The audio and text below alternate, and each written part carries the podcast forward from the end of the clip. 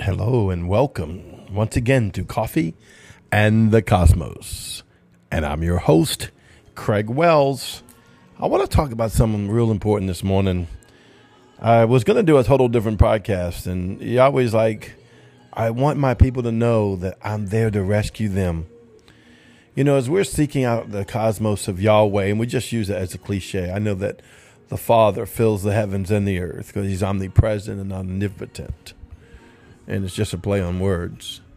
But on the same hand, we are going into a dimensional shift, or we shift into the other dimension of where Yahweh's fullness is, His grace and His mercy, and the fullness of who Yeshua is, and who Yahweh is, and who the Holy Spirit is. And you know, he, he came to me and he said, "I want you to tell my people something." He said, "You know, uh, most of these broadcasts, I try to keep general and broad across."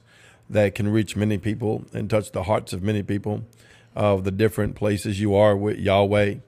But sometimes, once in a while, he says, This is focus for someone. So, this is focus for someone. This, this could be for you. It doesn't, I don't know what you're going through. I see all kind of stuff in my spirit eye right now that I don't want to say over the broadcast, but you know what you're going through. Whether it's the smallest little hidden secret to the tallest, biggest skyscraper in your life. Psalms 3 8 says, My true hero comes to rescue me. And if I get emotional, please forgive me.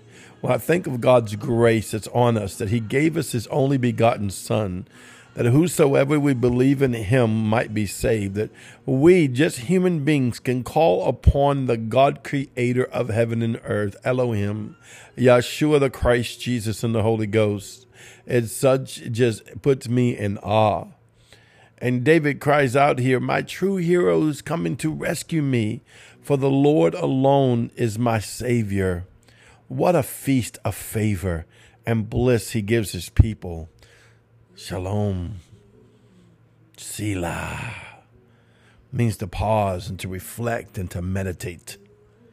Please don't get all messed up about my verbiage. I don't meditate like what the world does. I go into the heavens and think and thought and meditate upon my Father and His goodness. And as I think about this, I just get completely, completely overwhelmed about Yahweh's faithfulness.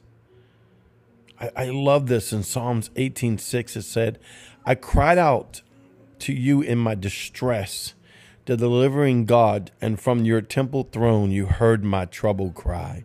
Think about that.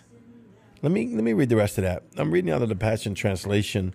My sobs came right into your heart, and you turned your face to rescue me. God Almighty, just listen to that scripture all by itself. When I think of this, man, you know, I, want to encourage you to read your word every day. I, I, just felt to tell that to somebody. Read your word every day. A lot of people getting up here and they, they, they don't pray in tongues much. They don't read their word. They're just trying to seek signs and wonders, just like the old age. Well, I'm not a sign seeker or a wonder seeker. These things happen to me and through me by the grace of Yeshua the Christ, my King, and who I am seated in and abide in and co heir with by his grace and mercy, for it's all about the Lamb. And he loves you and he wants to rescue you. That's where I started this. I want to stay on track with that. But it just sometimes frustrates me how religious people can get.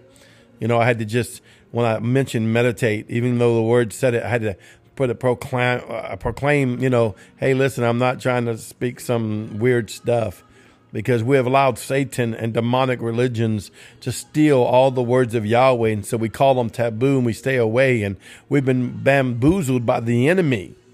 I meditate upon the Lord. If you don't like it, don't listen to me. I meditate upon the Lord.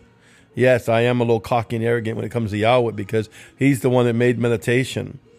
I'm not sitting around like a guru losing my mind. I'm sitting around going into dimensional shift into the heavens with my Father.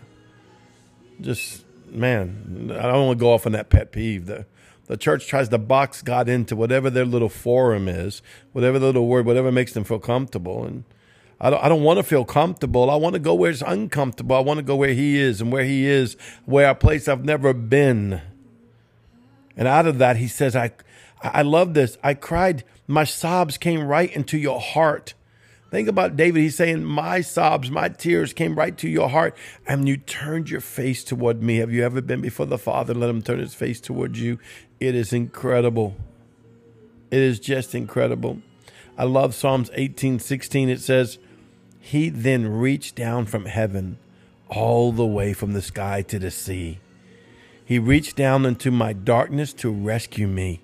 See that? He didn't say, Oh, I'm a holy man, I'm a righteous man, everything's perfect in my life. I might have messed up. He's saying, But he came into my darkness and rescued me. He took me out of my calamity, out of my chaos, and drew me to himself, taking me from the depths of my despair. Oh, what a friend we have in Jesus. What a lover we have in the Lord. What a glorious place that we have in the Messiah that we call Christ, Yeshua, Jesus. Oh, come on, church, awaken. I ask you to give God a chance to awaken you. Don't stay where you've been. Don't go backwards. Don't go into religion. Don't try to act like you know it all. Even if you're in the up here, don't be acting like you're something special because you can ascend or, uh, you know, dimensional shift or any other things. God gives you dream. No, no, no, no. You're special because the He that's inside of you is special. But even that, I want to be honest with you, I lay all my crowns of speciality or all the robes that he's given me and the thrones he's given me and the scepters he's given me and the swords he's given me. I lay it all down his feet on the trading floor, for I am but dung into the presence of the living God. Oh, well, brother, that sounds a little religious. I'm telling you, I've been before the Father. No, no, no, no, no, no, no, no, no, no, no. He is everything and everything and everything and everything and everything and everything and everything and everything and everything. It just touches my heart so much because he's everything, he's everything, he's everything. And he's willing to rescue you right where you're at, even in your distress, even in your declarity. You know, I want to encourage you something. I was talking to Pastor Damon this week. He's a pastor on my staff, and he said, you know, uh, we were discussing some issues, and he said, in those issues, um, the church people, or anyone really, Christian, not Christian, you have to learn to forgive yourself. And sometimes it's easier to forgive other people than forgive yourself. And by forgiving yourself, you'll give yourself the right to go before the Father. Because He already forgave you before you even asked. That's what the blood's for. He already knows everything in your heart. So I want to encourage you, you that need rescuing, you they may have an issue, a situation, or a mind thought, or even an action, or maybe you even done something wrong.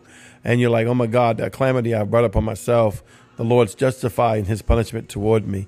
Well, I'm telling you today, he says, I justify you by my grace and by my blood covenant. I've come to rescue you. Forgive yourself. I've already forgiven you before you ask. I've come to rescue you. Oh, so that you can ascend in my presence. I love this part. He's telling me so I can descend upon you. What an awesome God. You forgive me. What an awesome God. When every time he talks about his mercy, it just moves me so much. He loves us so, so much. How can we not say, Yahweh, I want more? Please don't write Yahweh off of what he's doing because of terminology or it sounds like this. Or I, I remember when we first started talking the word mystic, people were like, "Oh, you're a mystic, man." You know, I, am from New Orleans. You say a mystic down here, you know, you you got to be with the devil. The devil ain't no mystic. He's an idiot. True mystics walk in the heavens with Yahweh through the blood of the Lamb. Hallelujah to the Lamb. Well, I'm over time, so I love you. I'll see you tomorrow at Coffee and the Cosmos.